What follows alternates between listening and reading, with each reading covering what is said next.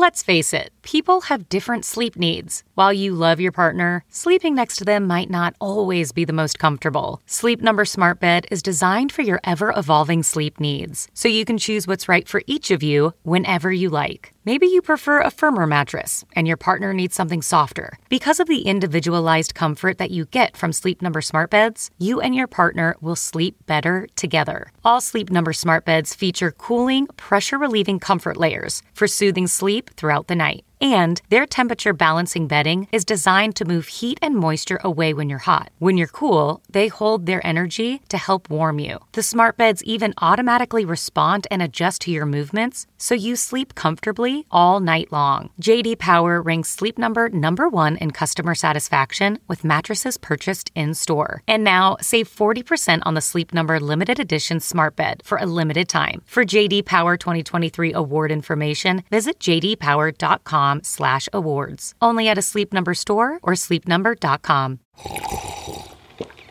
That's not just the sound of that first sip of Morning Joe. It's the sound of someone shopping for a car on Carvana from the comfort of home. That's a good blend. It's time to take it easy, like answering some easy questions to get pre qualified for a car in minutes. Talk about starting the morning right. Just like customizing your terms so your car fits your budget. Mm-mm-mm. Visit Carvana.com or download the app to experience car shopping the way it should be convenient, comfortable. Ah. Okay, picture this. It's Friday afternoon when a thought hits you. I can spend another weekend doing the same old whatever, or I can hop into my all new Hyundai Santa Fe and hit the road. With available HTRAC, all wheel drive, and three row seating, my whole family can head deep into the wild. Conquer the weekend in the all new Hyundai Santa Fe. Visit HyundaiUSA.com or call 562 for more details. Hyundai, there's joy in every journey. Welcome to episode 575 with my guest Connor Franta. I'm Paul Gilmartin. I don't know why I'm drawing my name out there. I'm Paul Gilmartin. This is the Mental Illness Happy Hour, a place for nut jobs like myself. I am not a therapist. Uh, this is not a doctor's office. It's more like a waiting room that doesn't suck. Uh, the social media handles uh, are at MentalPod and mentalpod.com, also the website. Go there, visit it, browse. There's a forum. You can fill out surveys anonymously. Maybe we'll read your survey on the show. Maybe not. Maybe we'll spite you. That started out dark. Let's jump into some uh, some surveys. This is from the Ask Paul Anything survey, filled out by a guy who calls himself I Love It When the World Stops. And he asks, how do you avoid the inevitable conclusion that, quote, it's because of who I am, unquote? Uh, I've had some objectively difficult things happen to me in my life, but nothing awful. My parents are more prone to panic, anxiety, and overthinking than anyone I have ever met, but extremely loving and supportive. My sister is very highly strung and has suffered with depression. I think my depression is because of several outside events or things that came into my life by bad luck and another roll of the universe's dice they wouldn't have. But there are examples of people who have been able to handle similar things, whereas I am crushed by them. I can't get over them. I can't feel good in spite of them. And I blame all my other behavior on them. I'm lazy. I'm terrified of tomorrow. All I really want is to be able to do nothing every day guilt free. I tell myself I would have dreams and ambitions and a work ethic if those things hadn't happened to me, but I don't know if that's true. When the pandemic hit and the world stopped, I felt genuinely happy. I'm 32 and it was easily the happiest and most content I have felt since I was a teenager.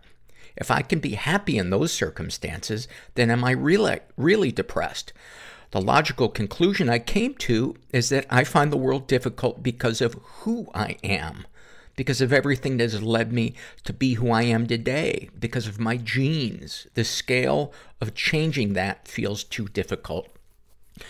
Thank you so much for that question. And I think so many people relate to that, myself included. When my depression is bad, um, everything feels overwhelming. I feel a sense of the, just the, the universe's clock ticking and that I am just wasting my life and I'm a failure and I'm weak and I've been blessed with all these opportunities and I'm letting them pass me by.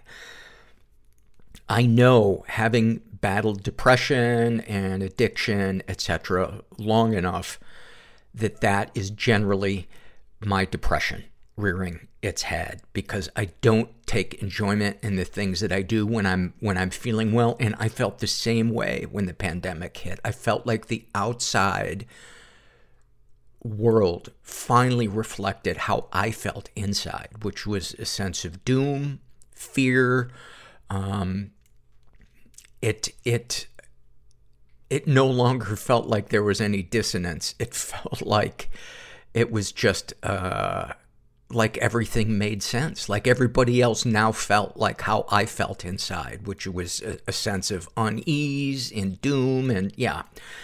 So I very much relate to this. And what I wanted to say, and one of the reasons why I wanted to read this is I think there is a certain amount genetically wired into us to be who who we are that's not going to change but i think there are parts of us that are malleable you know the brain has a neuroplasticity to it um, that can be rewired through therapy and support groups and um, all kinds of different things and so what I try to do is I try to work on those things. I can't predict what's going to change, what I'm going to get better at, what I'm going to backslide with, but I just keep trying to do those things. Prayer, meditation, going to my support groups, eating healthy, exercising, having a, a support network of people I can be honest with, as well as people that I can try to help.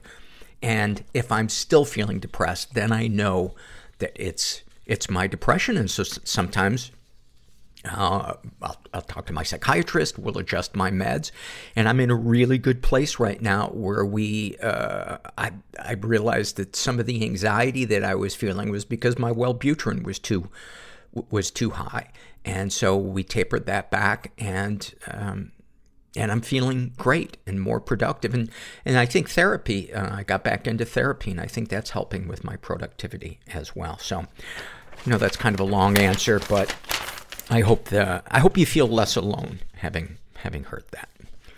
Uh, this is from the Ask Paul Anything survey filled, filled out by Shaquille Oatmeal. And, uh, she asks, somebody gives you billboard space for free. What do you put on it? Well, that's simple. A big picture of Herbert's butthole. For those of you that don't know, Herbert is my late dog. Uh, not meaning he's he was due here a while ago, meaning he's dead. Oh, that sounds so harsh. So yeah, big picture of Herbert's butthole, and then underneath it, uh, the caption says, guess who's coming to dinner? uh, would you rather have a horrible case of hemorrhoids or severe gingivitis for the rest of your life? Well, that's a no-brainer. I don't want severe gingivitis because then your breath stinks and nobody wants to hear you uh, drone on and on about yourself. Uh, but, you know, with the hemorrhoids, it's painful to sit down. You gotta have a, you know, one of those hemorrhoid donut pillows you carry around. Uh, but maybe you personalize it. You make it sassy. Maybe you get an American flag and people go, wow, there's a patriot. Or maybe you just embrace the fact that you can't sit down. And you go live your normal life, but you do it standing up. You go to the dentist right there, eye to eye with him. Get on a roller coaster standing up. I'm not sure how that would work. And you blow all your money on comfy shoes. I want to give a shout out for uh, a podcast that a friend of mine does. Uh, she's been a guest uh, a couple of times on the podcast, uh, Brianne Davis, and she she has a podcast out uh, that's awesome. It's called uh, Secret Life, and she also has a book out called Secret Life of a Hollywood Sex and Love Addict, and it is a really unflinching quasi-memoir uh, about uh, battling sex and love addiction, and it is not only compelling, but it has helped a lot of people. So now she has a podcast that kind of continues in the similar vein, but it's about, you know, love, sex, money, food, addiction, a lot of taboo stuff. And it's just got a great tone. It's funny, it's uplifting, it's hopeful, and uh, I think you guys would, would really enjoy it. Uh, she has on uh, celebrities, anonymous listeners, friends, and uh, she has a lot to, to share, and she's just a good, good soul. So check it out. Secret Life Podcast on Apple Podcasts, Spotify, or wherever you listen to your podcasts.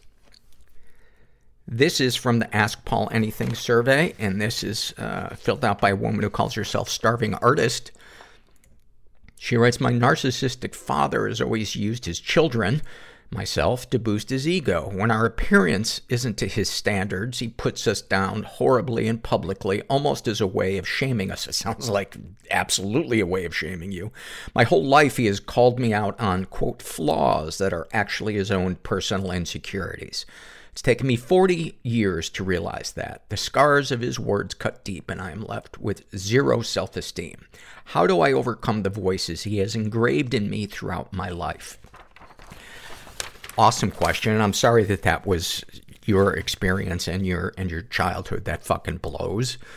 Um, and that is such a huge question with no simple answer other than try every kind of thing that you can to begin to rewire that mean voice in your brain. It's so instilled in us because, you know, it was laid in there for 18 years, at least, if not longer. So it's going to take some while. It gets put in in layers and it's got to be unwired or rewired in layers. And I still battle with a negative voice in my head, uh, whether it was put there by my parents or I put it there myself or peers or, you know, whatever.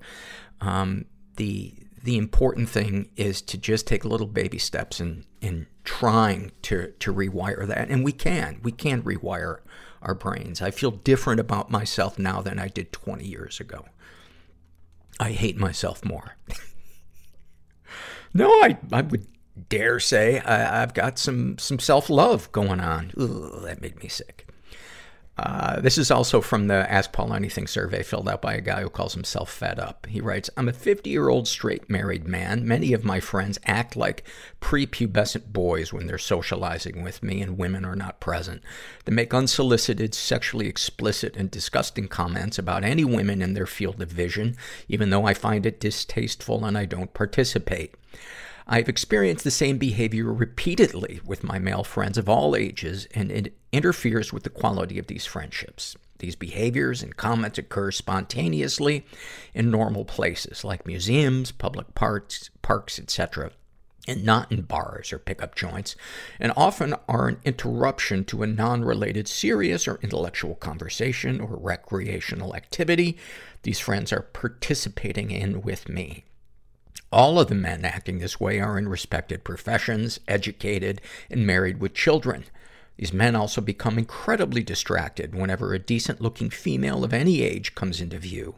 Their focus changes, their tone of voice changes, they become agitated, and they lose interest in the interaction they are having with me. This behavior seems absurd to me as many times there isn't even a possibility of social contact with these women or even the possibility of them coming closer to us than 50 feet. I also have a hard time taking his friends seriously because this is the type of behavior I engaged in when I was a preteen, not as an adult. What do you think about this? Well, I think that it is sadly all too common. And uh, I used to be one of those guys. Uh, and I can only speak for myself and say I was fucking insecure. I needed validation, and I would use anything around me to do that. I would make fun of of anybody, whether it was, you know, to their face or behind their back, because I just wanted approval. I was a child in a man's body. And it sounds like that is the same thing with these guys. And it, and it really sucks. So, the, you know, the question to ask yourself is, do you want to continue hanging out with these guys? You can't change them. It's not up to you. I mean, you can speak your mind and say, you know, that, that, that was kind of childish. That was rude or that makes me uncomfortable. But at a certain point, you got to decide, uh, am, am I going to uh, accept that these guys are the way they are Um, or am I going to find a, a, different group of friends? And, it, you know, it, it's, um, it's such a fine line between speaking up for ourselves and anointing ourselves uh, the world's teacher. And that's why it's such a great question. So, uh, thank you for that one. We are sponsored this week, as always, by BetterHelp.com, online therapy. I get so much out of it. I love not having to leave my house. Um, my therapist Heidi is is helpful. She's really helping me with my product productivity. I don't think I've ever been in a better creative space than I've been the the last month, and uh, it feels it feels really good. Um, BetterHelp is licensed in all 50 states. Who knows? Maybe we'll, we'll add another state and they'll be licensed in all 51. That was weird. Uh, so go to betterhelp.com slash mental. Make sure you include the slash mental part so they know you came from the podcast and then just fill out a questionnaire and you can experience 10% off your uh, first month of counseling. And I'm just a, I'm a real fan of it. And I need it because I'm a nut job and it helps me. What do you think of that? BetterHelp.com slash mental. This episode is sponsored by When Breath Becomes Air. When Breath Becomes Air by Paul Kalanithi is the exquisitely observed memoir of an idealistic young neurosurgeon attempting to answer the question, what makes a life worth living as he deals with his own terminal cancer diagnosis. It's a stunning reminder to live while we are alive. A must read for anyone in medicine from a doctor turned patient. For healthcare workers, expand your view on patient care and the fragile beauty of our mortal lives through Kalanithi's unforgettable words. Some of the questions Kalanithi wrestles with in this book include what makes life worth living in the face of death? What do you do when the future flattens out into a perpetual present? When the future is no longer a ladder towards your goals in life? What does it mean to have a child, to nurture a new life as another fades away? When Breath Becomes Air is a number one New York Times bestseller, Pulitzer Prize finalist, and named one of the best books of the year by the New York Times Book Review, People, NPR, The Washington Post, Slate, and more. When Breath Becomes Air is available wherever books are sold. Learn more at prh.com slash breath. What makes a life a good one? Is it the adventure you have? Or the friends you find along the way? Maybe it's pursuing your passion while striving to protect, defend, and save what you believe in every single day. So, what makes a life a good one? In the Coast Guard, we think it's all of the above and more. But you'll have to find out for yourself. Visit gocoastguard.com to learn more. And then finally, this is from the Ask Paul Anything, uh, filled out by Feisty Scientist. And she said, How do you cope when you're flooded with negative and unconstructive criticism or berated by opinions from folks who seem to want to watch the world burn? Well, what I recommend is as quickly as possible, you finish opening the presents. Your fear of death is your love of life in reverse.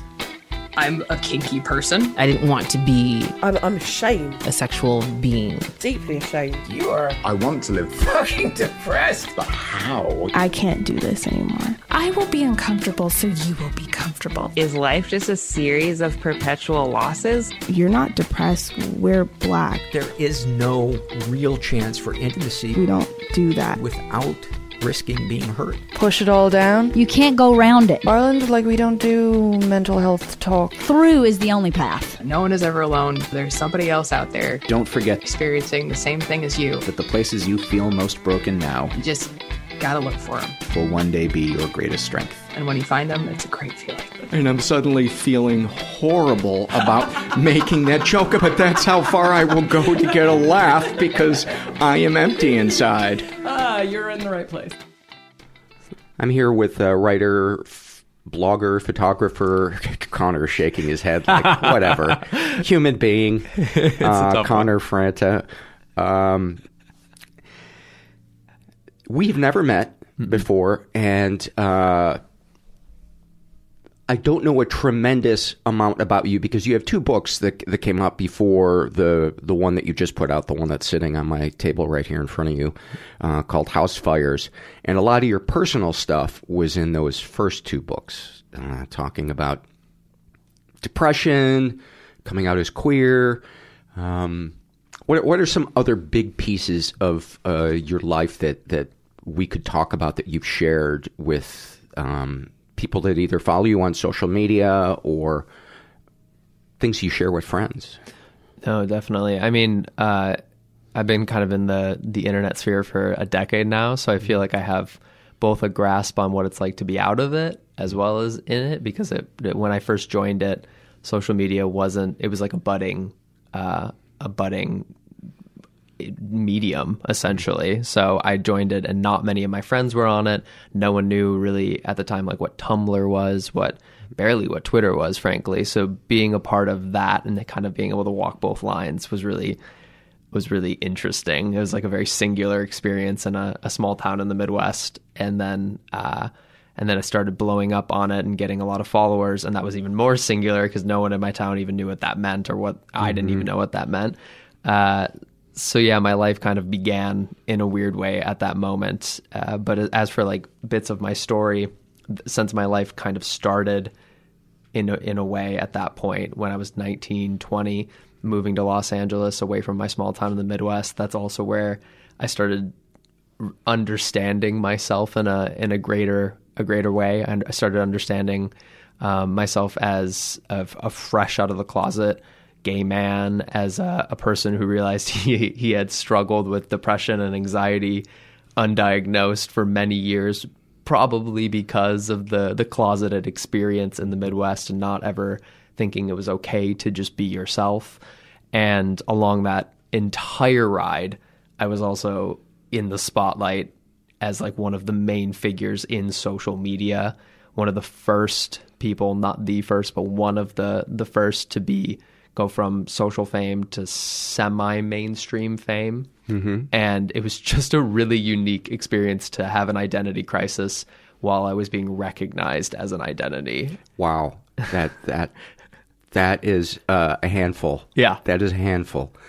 Um, talk about the parts of fame that the, the the person who's never experienced it but has fantasizes about it give them some snapshots of the moments of it uh, to help temper their excitement about the idea of of fame. Totally. I mean, like, so listen, I, I like to think I have a, a real grasp on reality. I go back home to the Midwest often. Uh, my friends' words are like, you don't change that often. So I, I like to think that I'm humbled by the experience while still planted in reality to some extent. But it's it's a strange thing. I mean, a lot of people like to say like you knew what you you were getting yourself into. Like, isn't that the goal to put out art and to be famous for it?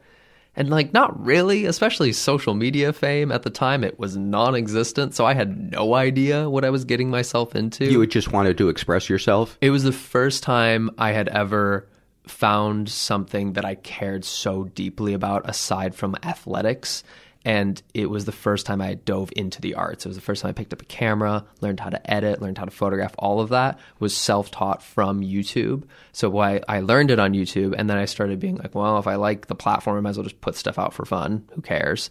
And then it started getting views, and I was like, oh, I forgot that that's a side effect of putting things out is people watch it and consume it and care about it. So it was like a whole different a whole different beast to tame. But in terms of like fame, I I never I never considered myself a someone who enjoyed being in the spotlight. I was never a part of theater. I never liked being on the stage, although I dreamt of it. So to find myself on a very big stage and to be recognized in public, to be invited to events and movie premieres when it really wasn't something I was used to, it was it it was just a lot. It was like sensory overload. You always felt like you were being watched and you always felt like a little bit insecure about Mm-hmm. your body and your presence because of this idea that someone may be looking at you that you don't know. When I had my anonymity growing up, you just don't really necessarily think someone's staring at you in a coffee shop, but Mm-hmm. when you have any level of fame, there's always just this like itch of like, what if someone's watching me right now and am I doing something weird? And if I have an interaction with someone, what if they somehow know me? And what if it wasn't a good interaction? And what if they talk about it later? Like it's just like a weird, unrelatable thing that maybe is fueled by anxiety or depression, or maybe it's an actual just side effect of fame. Who knows? It, it's surprising. You know, I was um, on a TV show for 16 years, and the little sliver of fame and recognition that I got from that made me realize that I I did not, for the most part, did not want to be more recognizable than I was. I realized how awesome anonymity can be. And yeah, there's perks to somebody saying, "Oh, you know, uh, I love your show. Here's two free tickets to you know to come see such and such." That shit is fucking great. I love a free coffee. I love a Yes. free donut, and a completely unexpected of just like, oh no, we got it. I'm Yeah. like, oh shit, like that's, that's really sweet. Yeah, didn't expect that at all. A nice person that wants to take a selfie and they're super excited. Uh, yeah, Cute, wholesome. really, really nice. But the, the the thing that began to to wear on me, and I couldn't see it at the time, was how self obsessed I became. I've been saying that a lot I on this became- book tour of like I'm sick of talking about Yeah, myself. yeah. I heard Michael Stipe uh, in an interview say that it takes him when he comes home from touring, it takes him about two to three months to become a normal human again that isn't just consumed with himself. Mm, interesting. I, I mean, I feel that to a certain extent as well. Of just you're, I mean, but that's also it's like no wonder you feel that way. It is. I mean, I wrote a book about myself. Of course, I have to talk about myself, but it isn't a normal human experience to right. care so much about every, or to think that other people care so much about every word that you say and right. hold it above someone else.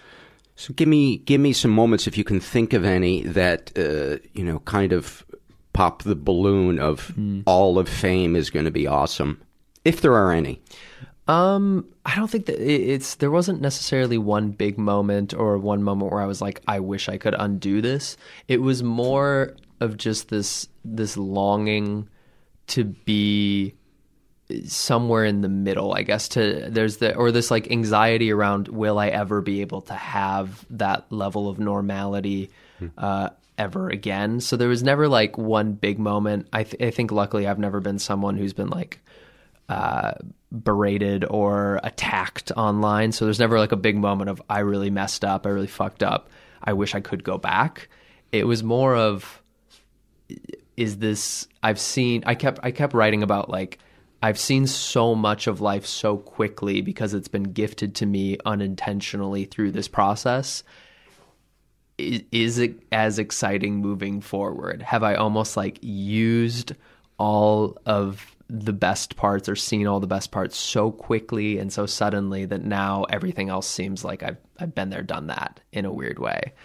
So having that realization and having that negative thought spiral was kind of a pivotal point, I think, in me me wishing I almost like could undo certain parts of it or I could I could slow down the process or something. Yeah. Experience it in a different way. I've I've always thought that the best if you if you could be super famous, the best fame would be to to be an author that nobody recognizes Mm. because then you'd have the money. You could pull out your name Yeah. when you needed it, but you could be left alone. Like a voice actor or something. Someone, Yes. Someone who's done, um, I forget their name, the person who did the voice of like SpongeBob has also done the voice of dozens of other Tom cartoons. Tom Kenny, Yes. who yeah And- is actually a a, a friend of mine, and a super down to earth guy. Well, it's like I couldn't pick him out of a crowd, but if he spoke like SpongeBob, I'd be like, Yeah. oh my god, Yeah, I'd be yeah. starstruck. Such a such a talented Yeah. guy. Yeah. Um, Yeah, nothing like that. So, paint a picture of growing up in the Midwest, and when did it it uh, dawn on you that you were gay? So I, my town, I'll paint a picture of my town because I actually, I the more I get away from it, the more I realize how beautiful it is. Distance makes the heart grow fonder. Uh, typical cliche. But I grew up in a, a tiny town in the Midwest with about four thousand people. I went to uh, a small private school outside of that town with a population of four hundred people, and my grade, my graduating class of eighth grade going into high school, had six people. so let's just let's just show you like the spectrum of humanity that I saw. All right. Represented in six All white. boys. Wow. All of us, six white boys, all in this small little farming town. Our school was beneath a Catholic church. Like that, like it's it, that's the that was how I saw the world, and I always had a longing for it to be a little bit different. But I also knew that I didn't have it so bad. Uh, it was really peaceful. It was really beautiful. It was really simple. You know, you were really sheltered. I think from reality in all its many forms. Um, not even the harshness necessarily, but just like that. The fact that we're in the small town is is actually really lucky. The fact that we know everyone here is really lucky, and the fact that it happens to actually be beautiful is also really lucky. But it did create this this isolate this isolating feeling that came with me being like, what else is out there in the world? And when you start having an identity crisis at roughly age 11 is when I started having thoughts that I could be, you know, I wouldn't even necessarily say it was gay at the time. It was just more of like, I'm different. I know I'm different. There's something different about me. And then starting to think that it could be gay. I didn't even know what that word meant. I just know that's what people told me um, mm-hmm. liking men was. And then also, I knew that it was synonymous with we don't talk about this. This is wrong. This is negative. Mm-hmm. So there's no joy in being that. So if you think you're that, don't tell anybody, don't talk about it. And was the, the F word thrown around? Honestly, I don't remember, and maybe I blocked it out. I don't remember. I don't really remember ever hearing mm-hmm. it. I'm sure. I'm sure people said it around me, or I'm sure boys did, but I like I I have this like strange. It's probably like rose-colored glasses around my high school experience. In that I don't think we had too many divisions within our high school because it was so small. Mm-hmm. It seemed like most people got along with most people. Not everyone, obviously, but there wasn't a lot of you know a lot of like bullying or a lot of otherness necessarily. Mm-hmm. And maybe that was my position in the high school because I felt like I could kind of walk between worlds in a way. Um, so not not that it was more of just I knew that no one talked about it, and I knew when people did, it was whispered. It was whispered, gay. It was gay. Like, it, and I'm like, so something's wrong about it. I don't want to be that. I'm gonna pretend I'm not. Maybe there's a way to like not be it. Maybe it's just a thought that'll fade away with the wind. But like most of those things, you just it just I remember like closing my door at night every night and just thinking about it all night long and getting in, in in my tiny little bedroom in the basement of our house, just being like, I am isolated. I am surrounded by four white walls. I am the only person in this town that feels this way. No one in the world feels this way. It's just me. And did you ever have suicidal ideation? Yes, I um not as much. I would say as a kid. I think it was when you add on the anxiety of a growing um a, a- like my growing career online. So you start adding in all that pressure as well as an identity crisis. That all of that combine I think that's where essentially my my blossoming of depression occurred was in one of was in that moment of just too much sensory overload and that led me to have suicidal ideation but I never felt like it was possible for me to actually do it it was one of those things where it's like there's a person behind you whispering it to you, mm-hmm. but you know it's not you. You know it's someone behind you. And even when you look at it and you can't see it, you know it's not real, but it's like, it's just always there. It's just always latched onto you. So it gets scary more so of like, is there a point at which they can convince me? I don't want to. I never would. But is there a point at which my mind can convince itself to just do it? so that was that was always a fear um probably 20s like early 20s um and then like different points in my 20s but nowhere recent luckily i think now that i've figured it out to a certain extent it's not much of a thought what were the fears in coming out? And when did you come out? How far into your um, career notoriety was it?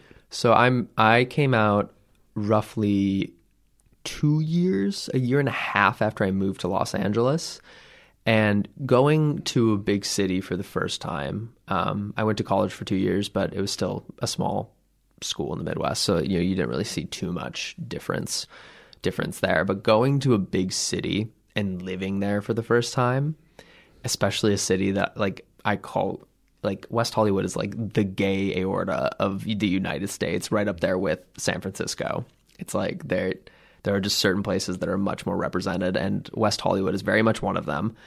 Rainbow sidewalks, rainbow everything, and seeing that, seeing men holding hands, seeing women kissing on the street, um, hearing the words like transgender and non-binary for the first time, I'm like, oh, it's like it's not that big of a deal. I started as soon as I was confronted by it and I started making friends in the community. I was like, oh, it's like not, it doesn't have to be such a negative deal. It doesn't have to be a big deal. It doesn't even have to be your entire personality. It just could be, oh, that's just like you have brown hair, you're gay. Like it just can be a part of you.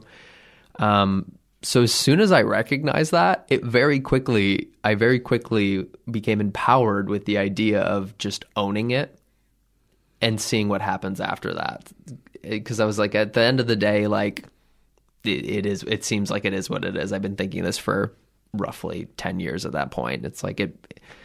I just got to do it, and I don't know. I honestly don't know where I got that courage because the more I think about it, I basically came out to the first person in my life at age twenty, January of um, 2014.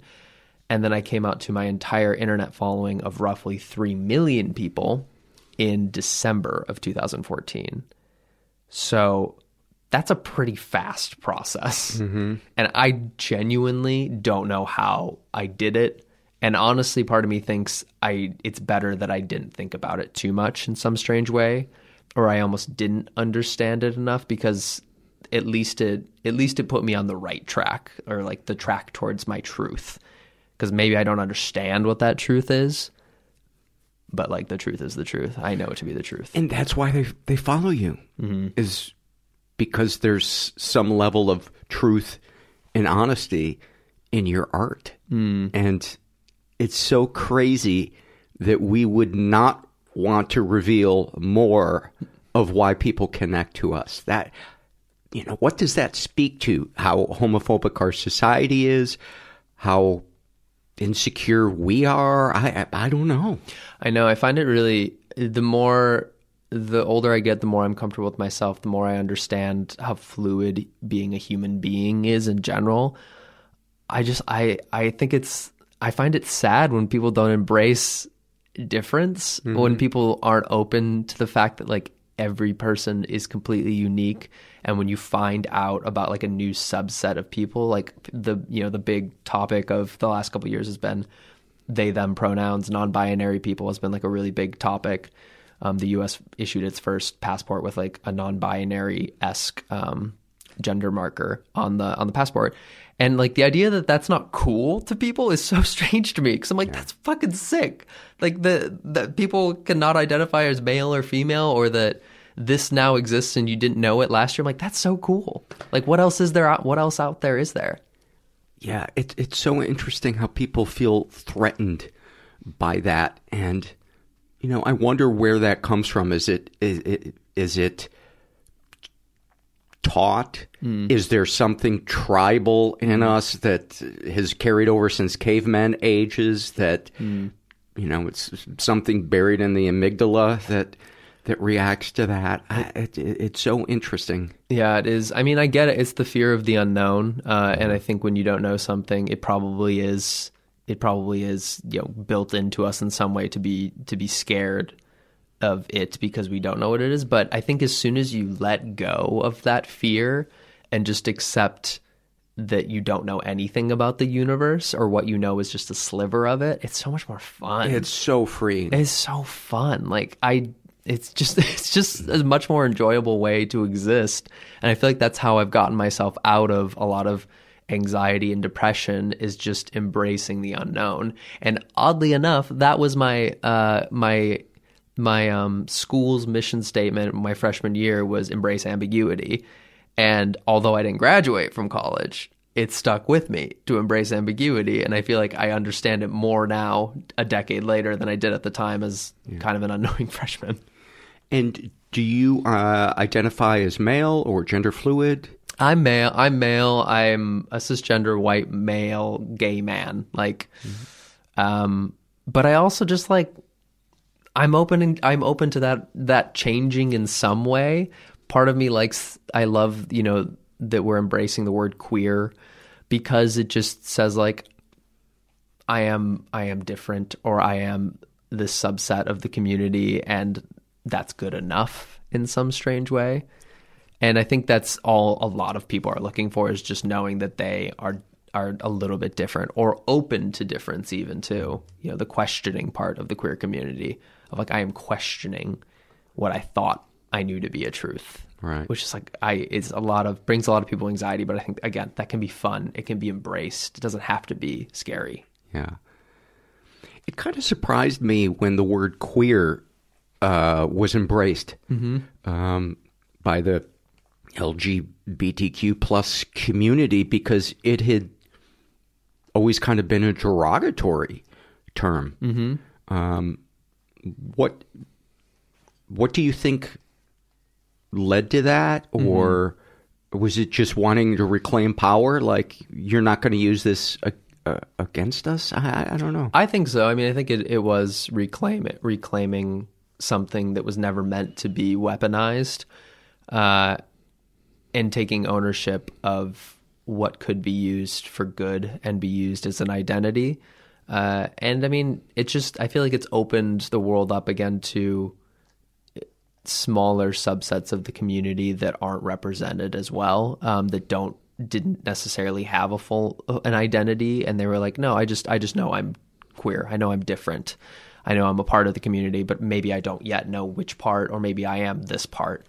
So I found, yeah, when people started using it, I too was like, oh, isn't that isn't that like not a good thing? Isn't that a bad word? Almost like when I first heard the word gay, was still like a lot of people would consider that a bad thing. So with anything, almost every identity within our community has been reclaimed to a certain extent. I had a friend the other day talking about how she didn't want to identify as um, a lesbian because she thought the word lesbian was was negative and she you know was my age and living in LA and she still felt so negative towards it and she didn't realize that it wasn't it was because people were telling her it was negative or people were telling her that to be a lesbian you had to be a certain way a specific thing. And she started realizing that like if she wanted to reclaim the word and reclaim her own identity it, it didn't have to be negative at all or she could reshape what she thought it was in some way. What was it like the first time you began saying out loud, I identify as gay? terrifying. So the first time i probably said it at some point maybe in high school the word but i can't i the only times i actively remember saying it and claiming it as my own were the month leading up so the january uh, or december 2013 2014 and like doing the the really melodramatic looking in the mirror and just saying it and seeing how i feel about it. And it was it it didn't roll off the tongue quite well. I didn't know how to say it i didn't know how i felt about saying it it made me feel gross it made me feel other uh, and it just didn't sound right Do you remember what you felt in your body when you said it? I I remember feeling like a like a physical of it was like a physical pushing back of myself. Like it felt almost like I was vomiting out the word and my body was expelling a poison in some way. And I didn't like it, although I knew it was right. And again, that speaks that speaks to homophobia. That speaks to the strong feelings that I developed over years around that word that I couldn't even say it like I couldn't even just say a word, a word that to me at the time had no meaning. I still just couldn't even say it. It was so overwhelming. What, uh, two questions. Um, what was it like the first time you said it to somebody? Mm. And I forgot to ask you this earlier. What was the attitude in your family about gay? So the first time I had said it to somebody, it was a similar um, feeling of I just like can't even say this, and I remember dancing around the topic for so long because I couldn't even get myself to say the words that they interpreted the words because it took that long for me to say it that they were like I'm aware what you're trying to say. Did you did you communicate it through interpretive dance? It- basically, it was it was just a lot of hand motions. If you can see right now, my hands are just spinning, and it was it was almost embarrassing, frankly, that I'm like, oh my god, I can't believe I cannot get myself to say these words because at this point, if I say it to another person, it is real, it is definitive, it is final. And that's how it felt at the time that like me saying this changes the course of my life forever. It felt so important and pivotal and terrifying. Um, but like most things, the more the more you practice, the better you get at it. So it became easier with time and easier with practice and less scary and less like I was gonna throw up. Um, and no different from my when I told my mom. My mom was my first family member. I told it, she was visiting in Los Angeles. She was here for a week. I, I planned to tell her at some point during it. Naturally, put it off till the very end of the trip. Truly, till I was dropping her off at the airport. Like outside the airport like we like so it wasn't technically it was the airport it was like her hotel right next to the airport. And like dropping her off and being like okay bye it was a great trip. Being like being like you failure you fucking failure. I can't believe you couldn't do it. She was here for a whole week. You couldn't tell her. And she's walking away and I, and like a mom knows things like i know she knew that i wanted to say something because i was being weird um, but she was just like okay bye hugged her. And then like she left. I did the whole very cinematic just sat in the car watching her walk away being like do it do it. So i just put it in park and i get out. I'm like i need to tell you something. And i kind of run to her and tell her in the middle of the street and just like i'm gay. And then like just kind of looked at the ground and didn't really say much after that. And she immediately immediately followed up with that's okay. Are you seeing anybody? How long have you known this? Oh i'm sorry you couldn't tell. Like immediately comforting caring Wow. curiosity. And i think the older i get the more i am appreciative of the curiosity because that means she herself wasn't afraid of it. If it was just like that's okay and she left fear. But the asking of the question presented mm-hmm. presented me with an opportunity to connect over it It reminds me of the opposite uh, reaction Oh, no. that uh, uh, one of our uh, past guests, Dave Holmes, had. He came out to his mom, Mm. uh, and she, you know, did. I, I don't remember if she, if he said that she was silent, but a short while later the phone rings. She doesn't even say it's mom. She just says, "What about a masculine woman?" it's because she's having an identity crisis now of like i thought i was going to have a son with a wife with kids and he'll never have kids because he's gay.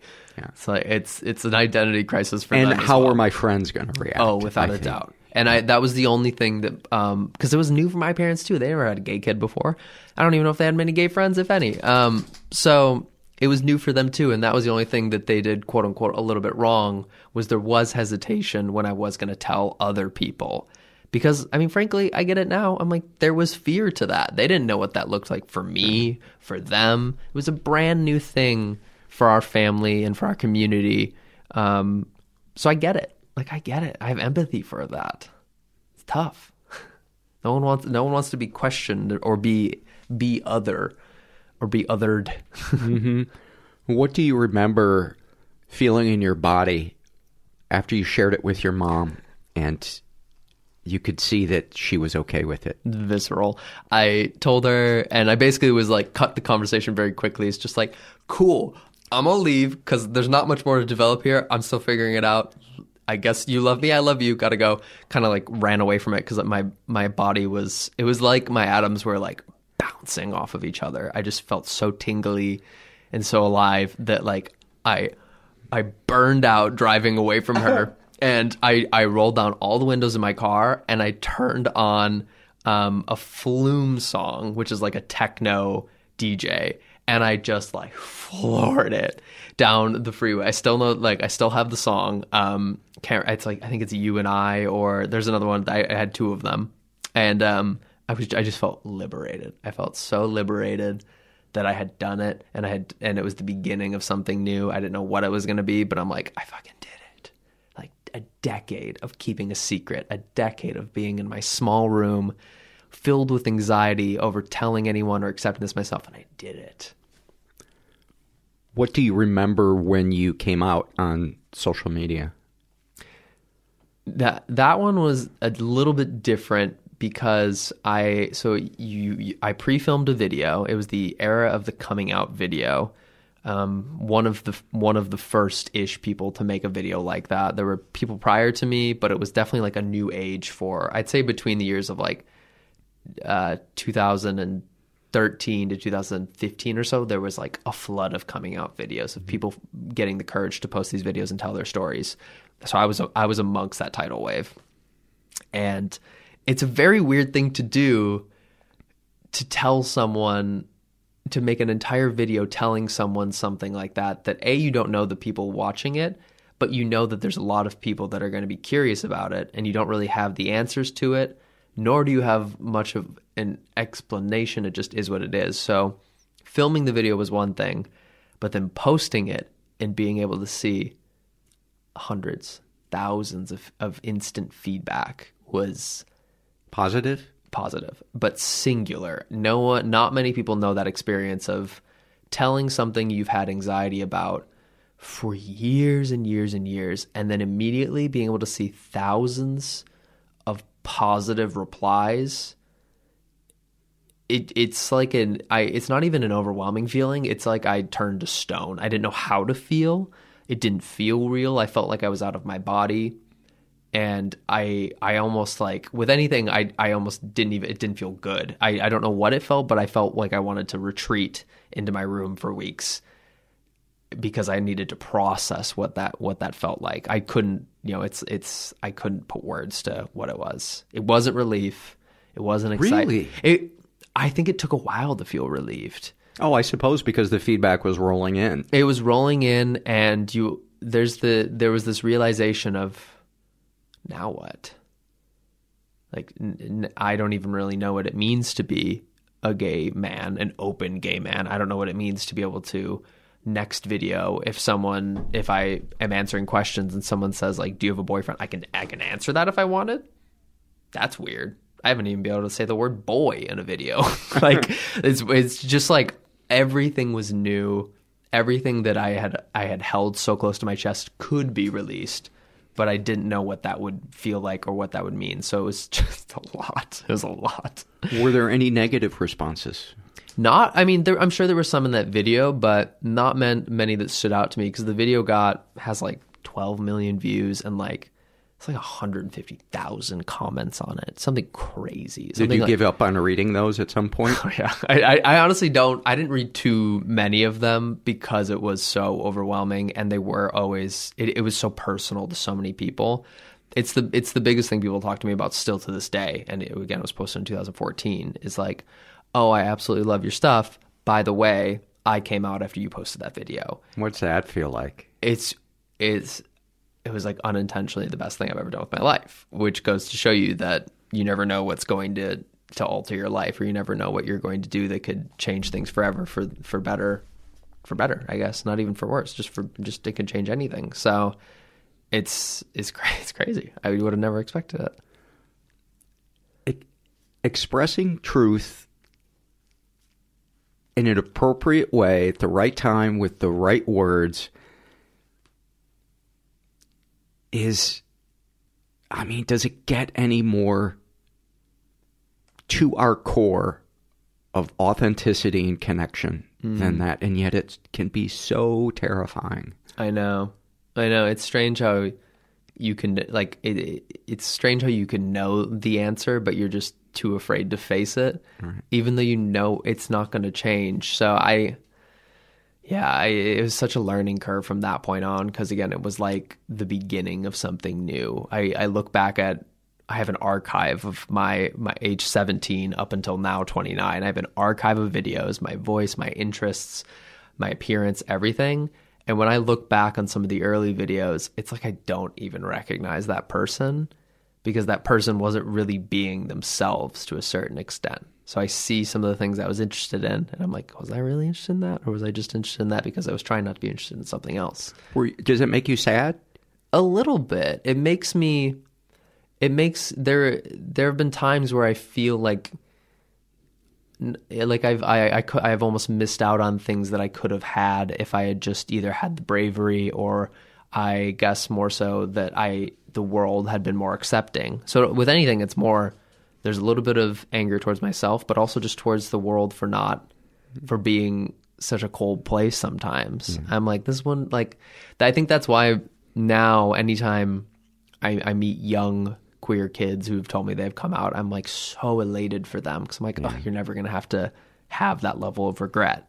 You'll know you'll never have to experience that, and that's why I'm grateful to the older members of the the queer community because I'm like, you made it easy for me to come out at 20. A lot of people don't even ever come out. I came out at 20. So then that, it's the realization of that of like maybe I missed out on a little bit, but it's a full life ahead.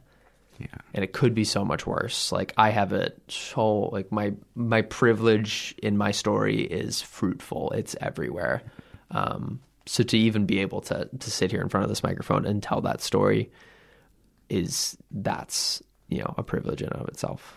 Have you ever crossed paths with any of the Stonewall Um, participants? I so I actually YouTube did a documentary about Stonewall, and I got to play. Um, they did like uh, it was like the real people, but then um, people in in the modern queer community got to be like the face of them.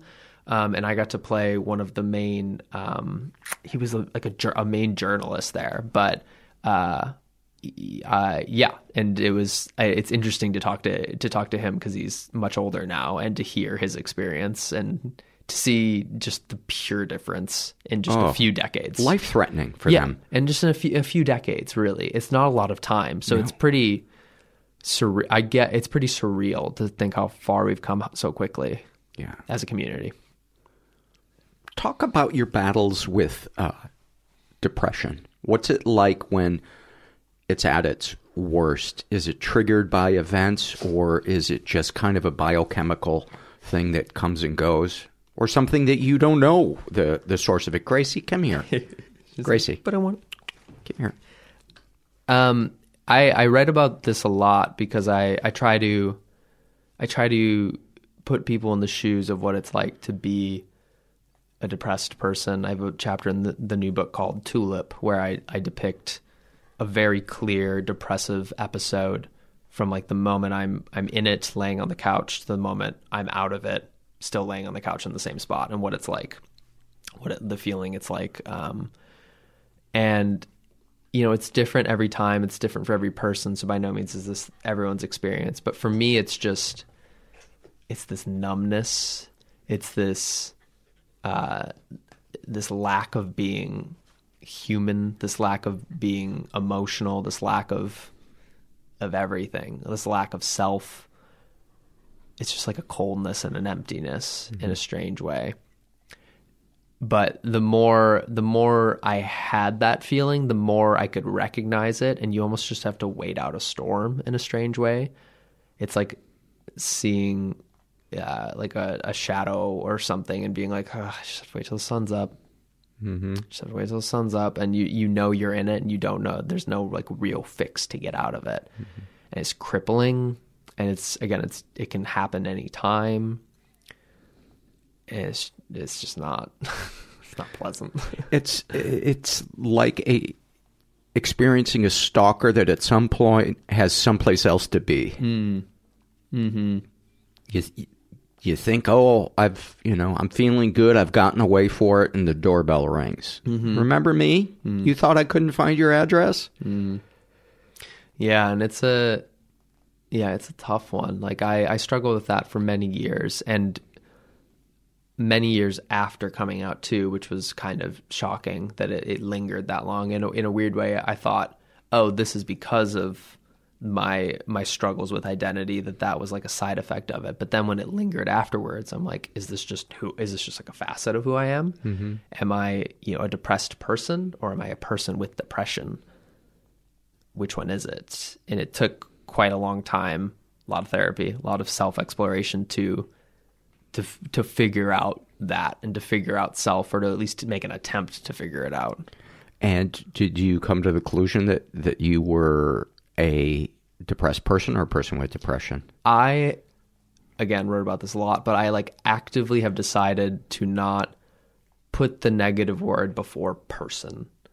That I am a person with depression, I'm a person who experiences anxiety, but I don't want to give power to such a negative identity. I think it's I think it's okay that you know I, I love that everyone wants to to you know normalize mental illness but I don't I don't think we want to make it normal. You don't want to like you don't want mental illness. You don't want it to be your story. It can be a part of it. Right. And and your identity. Exactly. And it's it's a sensitive thing. Like I I I I, I think that that takes that ta- that took me a lot of time and it's taken me uh, a lot of efforts to feel that way towards it of like I may have it but it's not me. Right. Yeah. Andrew Solomon has, I think, my favorite quote on what on depression. He says, "The opposite of depression isn't happiness; it's vitality." Hmm. Interesting. I think that's where we get it wrong too as a society or that's where a lot of people get it wrong is this is this like desire to always be happy or to think happy Mhm. is the normal whereas it's it's not it's not about I th- it's not about that at all I feel like. I don't know what it I feel like there's a level of like being content or being peaceful or just being present that you should be but striving for constant happiness is one irrational and Good luck. impossible. Yeah. But it's all it's also just like again we talked about this before we were even um, talking on here of just like but who wants to listen to someone who's happy all the time? You want to experience the spectrum of human emotion. Mm-hmm. That's where like the real the real as a vegetarian i hate that i'm going to say this the real meat of it is. Right. is that's where that's like where the fruit lies is like all the spectrum the sadness the elation the excitement mm-hmm. everything. It's it's such a difficult path pursuing quote unquote happiness. And it took me years to realize that happiness most of the time is fleeting and a byproduct of the search for meaning, purpose, truth, and connection. definitely i agree Would you do us a favor and read a section of House Fires?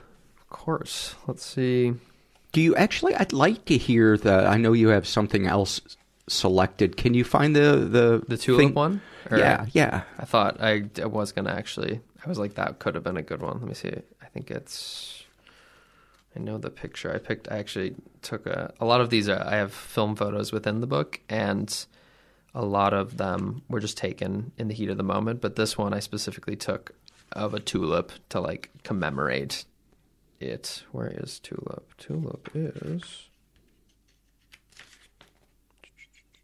tulip page 15 Do you have a favorite photographer? Um, I actually follow. I'm trying to think. Of, I follow a lot more.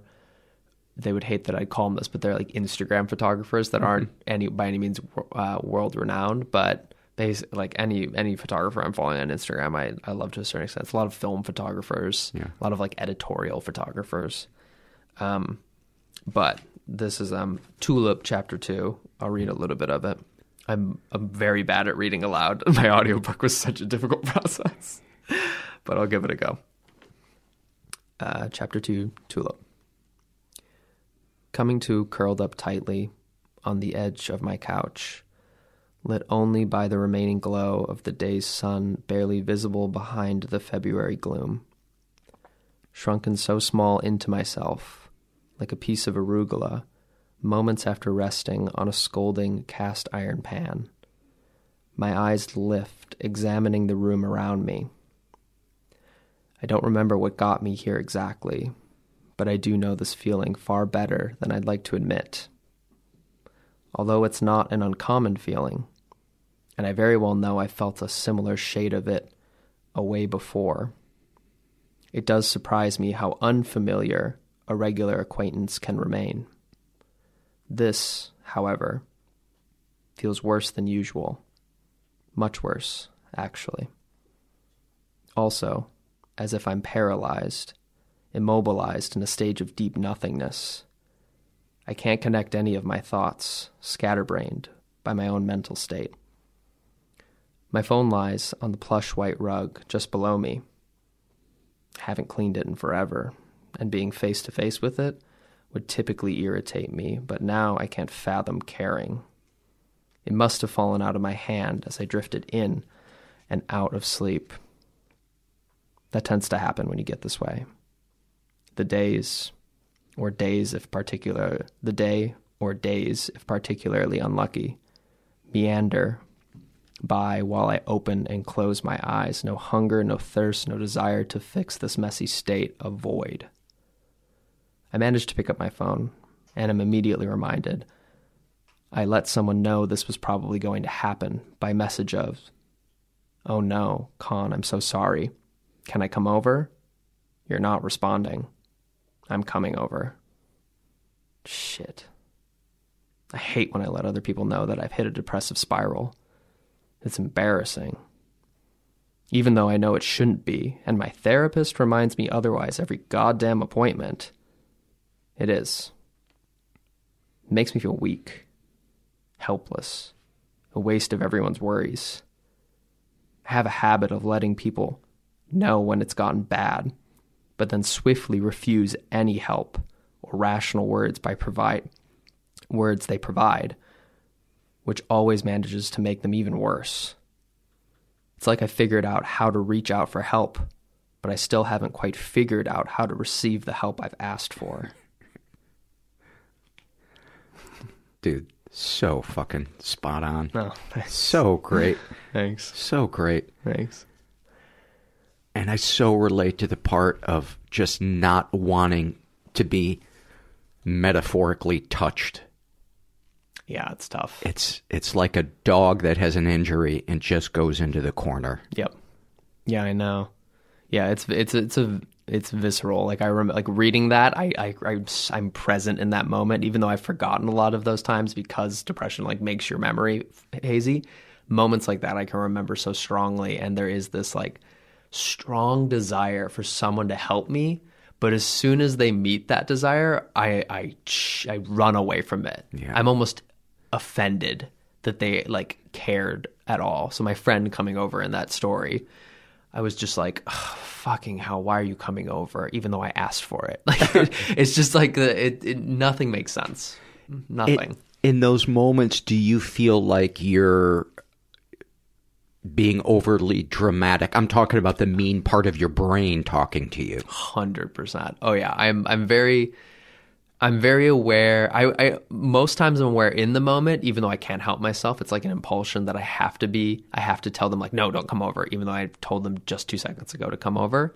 But it's in hindsight where I, I go on this giant apology tour. I'm sorry for acting that way. I'm sorry for I'm sorry for doing that. Woe is me. I I did all like I am very aware that. And then it makes it more dramatic by being on this apology tour where no one cares enough. To, like it's fine, doesn't matter. So I'm very aware. It's almost you can't stop yourself. It's like word vomit, action vomit. You can't. Yeah, you can't.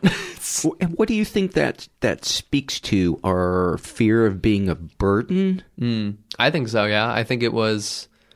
Yeah, I think no one wants to. No one wants. I think there's this fear of being the burden, but then also what happens to the burden when the person doesn't want to deal with it. So it's like if I tell you too often that I'm going through a rough time, at what point you're you going to say this friendship isn't worth it? This person isn't worth it. So I think it's this fear of the future of being a burden on someone yeah. too long. Um, so yeah, it's a it's a it's a difficult one. I don't I don't fault the people in those years that like shied away, but I hold close the f- very few people that that stuck, like really stuck through it. It's so great to have a network of support. You know, it's not that it's bad if you only have one go-to person, but it, it sometimes it can be a lot to be that person. And sometimes I've been that person for somebody and that that person doesn't want to do anything, doesn't want to seek any kind of help. And it can be it can be tough. Um, it can be draining. Totally. I know. I I almost have to remind myself um, at times when I have people close to me that are going through a similar thing of like like this is this you you know what it's like to be that person in that position. You know what it's like to not like that it takes so much time. They're like at times they're going to be a little bit nasty and they don't mean it. At times they're not going to uh, take your your advice and you just if you care about them, you just got to stick it out and know that that's not really them half the time. It's it's a version of themselves they wish they weren't even.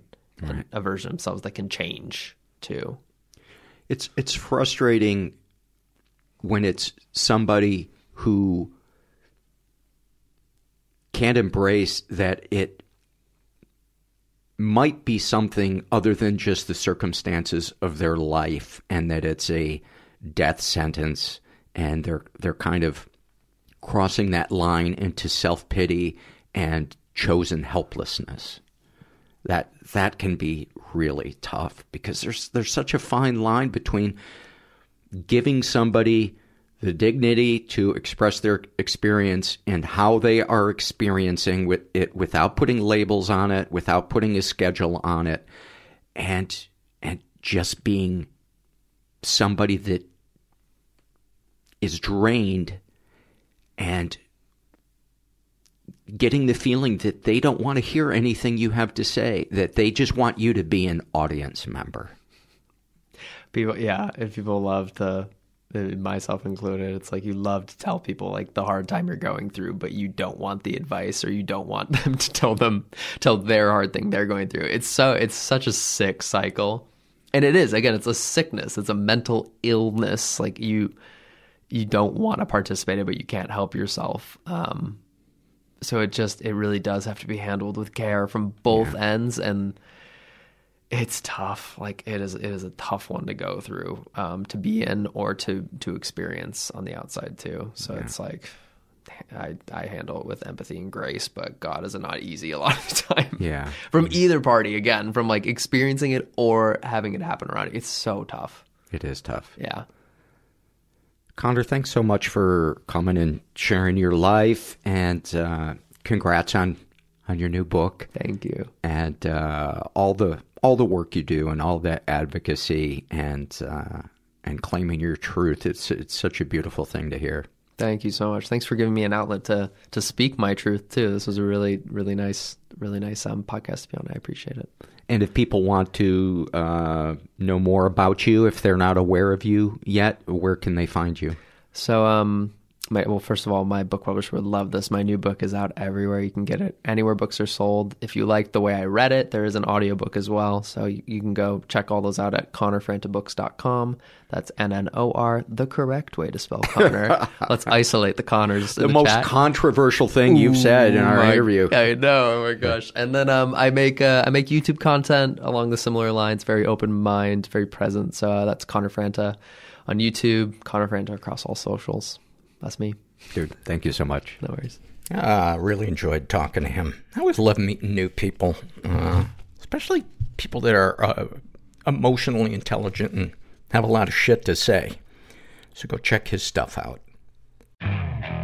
Okay, picture this. It's Friday afternoon when a thought hits you. I can spend another weekend doing the same old whatever, or I can hop into my all new Hyundai Santa Fe and hit the road. With available HTRAC, all wheel drive, and three row seating, my whole family can head deep into the wild. Conquer the weekend in the all new Hyundai Santa Fe. Visit HyundaiUSA.com or call 562 for more details. Hyundai, there's joy in every journey. Man, that sunset is gorgeous. Grill, patio, sunset. Hard to get better than that. Unless you're browsing Carvana's inventory while you soak it all in.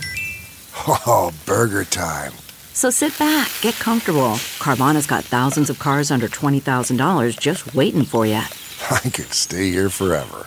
Carvana, where car buying meets comfort, meets convenience. Download the app or visit Carvana.com today. Let's dive into some surveys. Uh, I'm not sure I'll get through all of these. I don't know why I gotta alert you to that fact. Because I'm afraid you're gonna judge me. Even though you can't see how many I've got chosen. This is from the Shame and Secret survey filled out by a woman who calls herself just a leaf on the wind. She identifies as pansexual. She's in her 20s, was raised in a stable and safe environment. Uh, ever been the victim of sexual abuse? Some stuff happened, but I don't know if it counts. Uh, I would absolutely say that this counts. She writes, when I was eight, my best friend at the time made me do some weird stuff. She would make me strip down naked so she could draw me. She would often pretend that she was my boyfriend when we played together. At one point, she backed me into a wall and started to molest me. She wouldn't stop even when I threatened to break her arm. She was only a year older than me, but a lot bigger. I dug my nails in and gave her a serious Indian burn until she stopped touching me. She never tried it again. By the way, can we find a different word for that? Um, she never tried it again, but after that, she found a new group of friends and completely shut me out. I never told anyone until two years ago because we were really young. I don't know if someone in her family was abusing her or what, but I still feel like I can't fully blame her. And one of the reasons why I wanted to read that is, first of all, I'm so sorry that that, that happened to you, and it's so confusing when it's a peer. Um, but, you know, the, I, it's important to look at this through the lens of what you experienced and what your feelings are around it rather than, you know, is this person legally culpable for, for what happened? Because they're two completely separate issues. And a lot of times we will ignore processing it and giving weight to what happened to, to us. Um, because we're like, well, you know, they're not fully responsible. Well, that might, that might be the case, but it can still have been fucking awful and scarring for us. Um, ever been physically or emotionally abused? I've had a lot of people in my life put me on a pedestal, which I guess is fine when it's people you don't know, know well. But for me, it's been close friends, family, and even teachers. I was always feeling like I had to live up to their expectations of nice, innocent perfection growing up. Even though inside I felt mean, tainted, and ugly. It created an identity war for me and huge self-esteem issues. I constantly felt like I was behind everyone else and even into my adult life. Darkest thoughts. I used to self-harm and would often think that I deserved it. I can be an abuser to myself and have thought that I'm horrible, unclean, or broken. I've thought before about just getting it over with and having a breakdown so that I could finally have evidence of how I feel inside. I think so many people relate so deeply to what you just wrote. It's like we want, like we were talking about earlier in the podcast, we want our outside world to match our inside world so that we can feel seen and validated. And wanting to feel seen and validated is such a normal, human, healthy desire. But it's like when we're raised in environments where we are not seen or validated and attention is always critical or conditional, um, we, we try to uh, find other ways to feel seen and validated. And usually they're not, they're, they're not too healthy. Darkest thoughts. I used to self-harm. Oh, I read that. Darkest secrets. Growing up, I kept my hair cut the exact same way as I wore it in late elementary up until my first year of high school. I was afraid that if I changed, people would notice me and realize that I was actually attractive and want to start dating me. I kept my clothes baggy and always wore a jacket because I'd get so anxious that I would sweat through my shirt. I self-harmed until two years ago and was afraid to wear tank tops and dresses sexual fantasies most powerful to you being dominated or surrounded uh, sharing that makes me feel a bit embarrassed what, if anything, would you like to say to someone you haven't been able to? To stop comparing themselves to me, that I'm not perfect and that bad things have happened to me just like everyone else. I haven't been able to say this because they're depressed and I'm worried it might set them off. What, if anything, do you wish for? A happy life with my loved ones. Have you shared these things with others? I shared them with two of my closest friends in college and received a lot of love and support. I think I finally started to heal then. How do you feel after writing these things down? When I started listening to your podcast, I wasn't ready, but now I'm relieved and I'm finally healed enough to do this survey. I love reading that. I love reading that. Anything you'd like to share with someone who shares your thoughts or experiences? Things do get better if you seek help. If you start to try and treat yourself kindly and surround yourself with good people. Maybe not immediately, but one day you'll look back and realize how far you've come.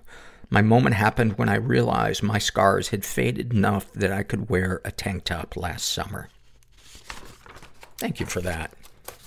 Love when a, when a survey ends on a, on a positive note and somebody's starting to heal and silence that mean voice in their head. This is from the Ask Paul Anything survey filled out by Barbara Ann. And uh, she asks, How did you feel when your mother died? Well, my mother is still alive, unless you know something that I don't. Uh, but we have not had contact in um, almost 10 years.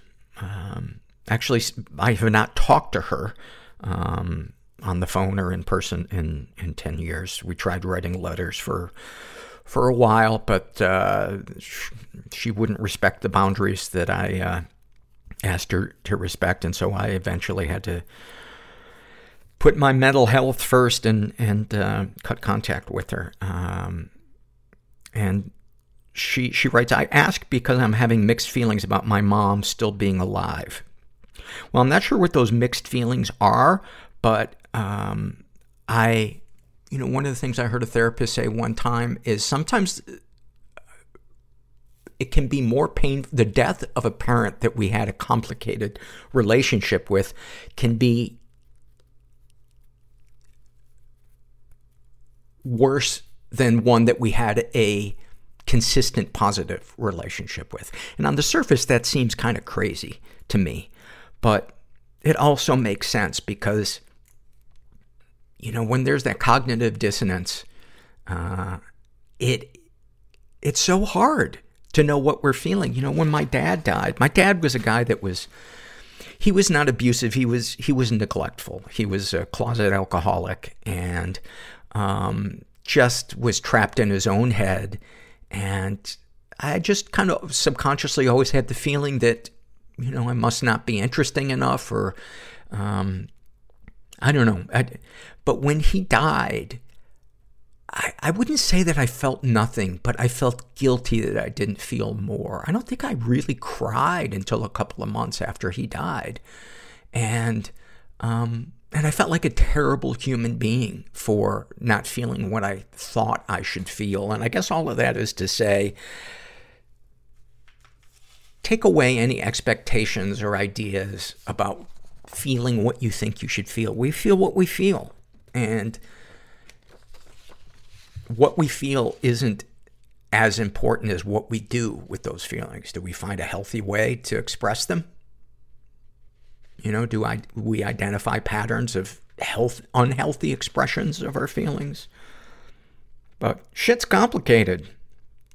How about that? I want that on my headstone. This is from the Shame and Secret survey filled out by uh, a woman who calls herself okay. She identifies as other. I spent 20 minutes trying to figure out what the answer to this question is. What does that tell you? Uh, she's in her 20s, was raised in a pretty dysfunctional environment, uh, was the victim of sexual abuse and never reported it. She was uh, molested by uh, other kids in her neighborhood. Uh, and the, one of the reasons why I wanted to read part of her survey is it's such a great example of the complicated relationship that we can have with a parent. And, uh, she writes, uh, that she was both physically and emotionally abused. Uh, She writes, My dad was verbally abusive and angry on a pretty regular basis. He was a closeted gay man and former evangelist minister who didn't come to terms with his sexuality until after I was born, so he and my mom stayed together to raise me. When he was mad, he would take out what I'm sure was his frustration with his life by screaming about how sloppy and lazy my mother and I were. The most hurtful thing he ever said to me, however, was that he wished I was never born. I remember that at age five, my dad asked me who I wanted to live with if he and my mom broke up, and he pressured me to pick him. He used that to taunt my mother, and she came to me and said, why don't you want to live with mommy? Oh, my God. Uh, since dad hated things messy, I would spend hours cleaning and organizing every inch of my room and show it to him, wanting praise for all my hard work, and he would just point out all the little things I'd missed. I remember crying and asking my mother why daddy didn't love me. He did not get physically abusive until around middle school when I started having my own rage problems and would go into screaming fits and break things. He would slap me in the face and anywhere else he could reach. He especially hated it when I cried and would scream in, and he would scream in my face that they were crocodile tears, mock me, and hit me until I stopped crying. I remember in eighth grade, we lived in a four-story house, and he chased me all the way from the basement to the top floor. I was terrified and really felt like I was running for my life.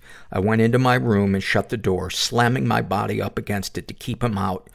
And he forced it open, pushing me to the ground. He said something like, let that be a lesson that you can't run from me. And here's the, the part that I think, well, let me just read it. Any positive experiences with abusers? As bad as the above sounds, I don't think my dad was actually a bad guy overall, at least not all the time. The bad experiences were only half the story. I remember he would cook wonderful meals for the family as the stay-at-home parent of our household. He always told me that I could do anything I set my mind to and praised me for how smart I was.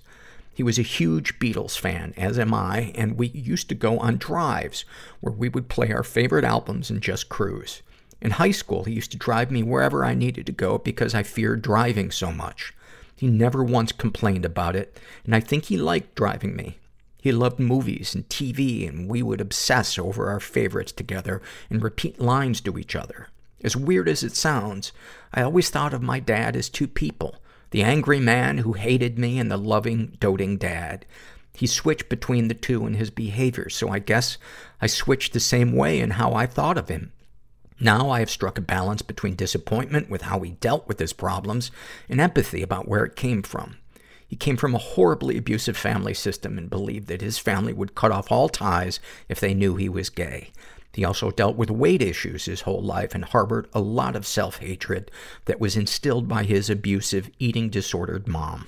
I think he was just so conflicted about his identity that it made me conflicted and confused about his identity too. Thank you so much for that. Wow. That is such a common thing. You know, I, I kind of had that with, with my mom, um, where I just never knew which mom I was going to get. Um, was I going to get the creepy critical mom or was I going to get the, you know, the one that lavished praise on me and told me how talented I was? It, it's a mind fuck, man. It is a mind fuck. This is an awful moment filled out by Goblin Under a Mossy Rock. And she writes, uh, Today my dad called me a troglodyte. I have severe agoraphobia, and he got a few go- groceries and my medication for me. This word has three meanings. A person who lives in a cave, a hermit, and a person who is regarded, regarded as being deliberately ignorant or old-fashioned.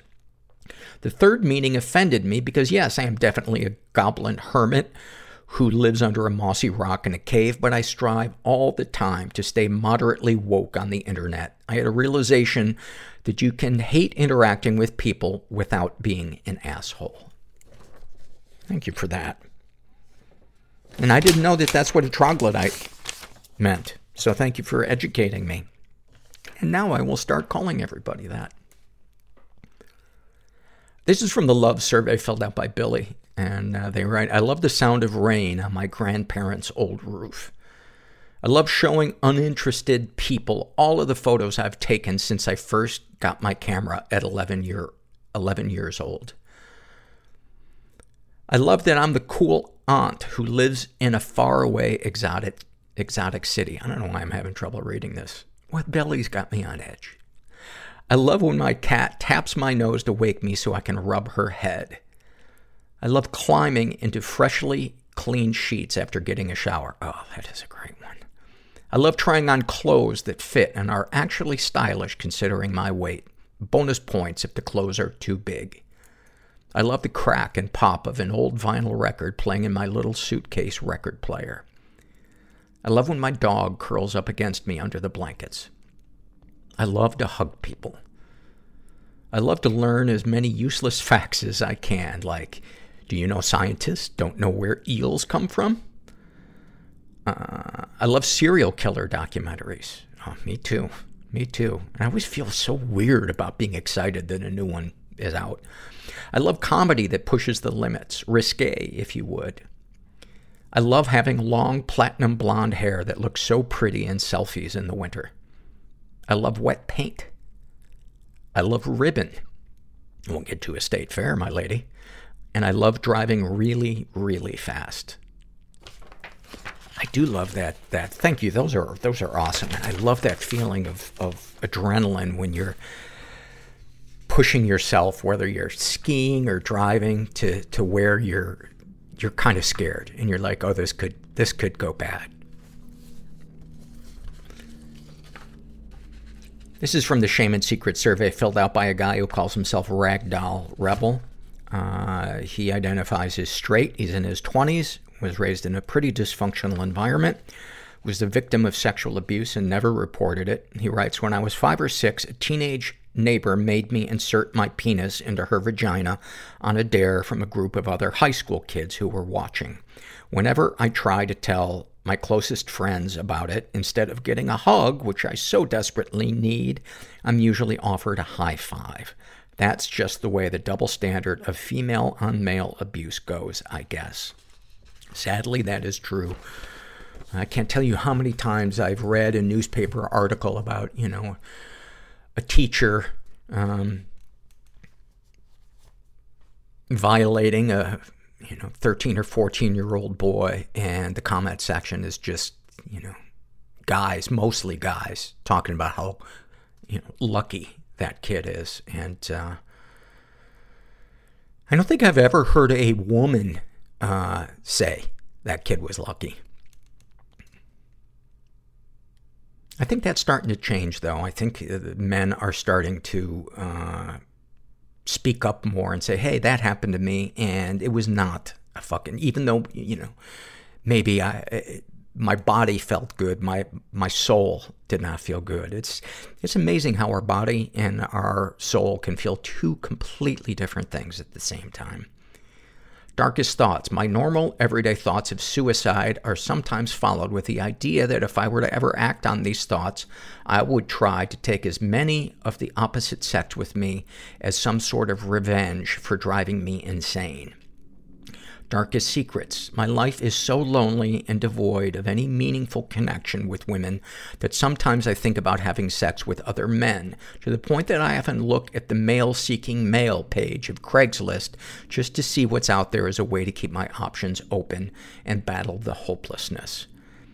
Sexual fantasies most powerful to you. I'm attracted to transgender women. I'm ashamed that I'm not brave or confident enough to admit it for fear of being viewed as a homosexual, which I don't identify as, and being persecuted because I live in the deep south.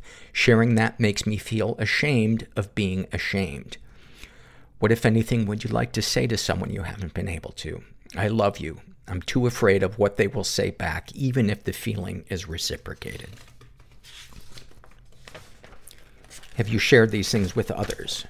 No. I feel like no one cares about the plight of the lonely man. Anytime I try to express my loneliness and the deep despair it causes me to someone, it's often met with, you should go out more, or have you tried Tinder? Oh my God. I think it's time to expand your support network, whether it's in person at support groups locally, or if those are few and far between online, there's a, a website called In the Rooms. And I always forget whether it's .com or .org, but there's all kinds of virtual meetings on all different kinds of um, topics. And I think you would really benefit from finding some kindreds, kindred spirits and getting the love that you, that you deserve. Because feeling that anger and that, and that hopelessness, it's so poisonous. It's so poisonous. And you deserve better. How do you feel after writing these things down? It feels like I'm shining a light into the darkness of my soul, but I know the batteries will run out soon and it will be dark again. Well, sending you a hug, man. Sending you a hug. This is from the Shame and Secret survey filled out by a woman who calls herself Anchi. She uh, only filled out part of this. She identifies as straight. She's in her 30s, was the victim of uh, sexual abuse and reported it. Uh, my stepfather abused me repeatedly between the ages of five and eight. At the age of 15, I reported it, went through a grueling court case, and he was sent to prison on two charges for 18 months. 18 months. 18 months. I've shared this before on the podcast, but I was in a city in Iowa years ago, and I was looking at a newspaper, and there was two articles in it, and one was uh, about a black man who had been ar- arrested with a pipe and a really small amount of drugs, and he was sentenced to something like eight or ten years in prison. And then there was an article about a white man who was convicted of sexually abusing, I think it might have been his, his daughter or some other child, and I think he got like six months in prison.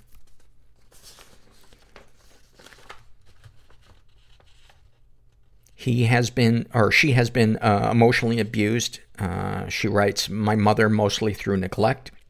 Any positive experiences with the abuser? Of course, I'm supposed to love my mother. Uh, well, that doesn't mean that you had supposed to and what actually happened uh, are two, two different things. Uh, darkest thoughts. I think I'm a bad person and I probably deserved it. I think I probably invited the abuse in some ways. Um, darkest secrets. I still wet my bed. I hate sex and I like violent porn. Um, you are not a bad person and you did not deserve it and you did not invite it. And it's funny because no matter how much somebody tells us that, we have to think that and f- truly feel that for ourselves, for, for that to, to sink in. But I think it can help having a support network of people that, that say that. But it's, it's like one person saying it once, in my experience, did not change it. It took tons and tons of meetings and, and, and therapy and healthy people around me and letting them love me, which is so uncomfortable in the beginning. You just think, God, how low are their standards? This is an awful moment filled out by uh, Worms for Brains. Uh, they identify as gender queer, and they write, One time I had to go to my GP for a physical before leaving the state for eating disorder treatment, again, for my bulimia.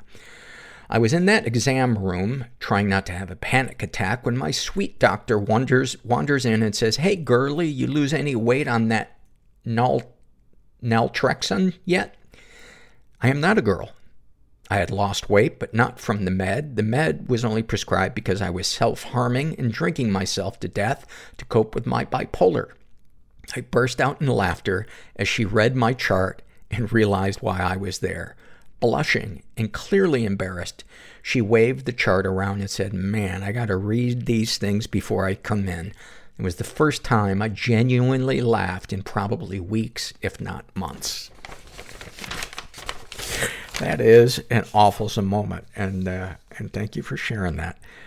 Uh, and then finally, this is uh, from the love survey filled out by feeling like undescended testicles. Uh, And they write, I love seeing a parent, especially a dad, being present and loving and visibly enjoying being with their kid. I love that I was depressed all week, but after getting exercise yesterday, I've been feeling giddy and full of energy, and I made so many people laugh. I love being able to appreciate other people's smiles or laughs or beauty in general. I love that there's so many episodes of the podcast that once I've listened to all of them, I can just start again from the beginning. I love looking at my girlfriend across the room and the way she blushes and casts down her eyes when she catches me admiring her. I love how fondly my best friend looks at her old sick dog. I love the sound of pigeons cooing in the early morning. I love when I'm in the mood for sex and allow myself to be a little wild in bed. I love my mom's hands. And I love when I can feel trust for the universe and believe that it's going to guide me someplace good if my intentions are good. Oh, those are awesome. Those are awesome. And that intentions, becoming aware of what our intentions are, is such a healthy, important tool to cope with life. I don't think I was, I think I was like 45 when I first really started to look at my intentions. I don't think there's anybody we lie to as much as ourselves. And, um, yeah, that was, that was really helpful for, for me. But thank you for those loves, man. Those are awesome. And thank you to everybody who, who fills out surveys or donates to the podcast financially, which you can do at the website. Um, I just really appreciate it. And I hope if you're out there and you're feeling stuck, that you know that you are most definitely not alone. And thanks for listening. Everybody I know is bizarrely beautifully Everybody I know weird is bizarrely beautifully fucked up in some weird way. Bizarrely beautifully fucked up in some weird way.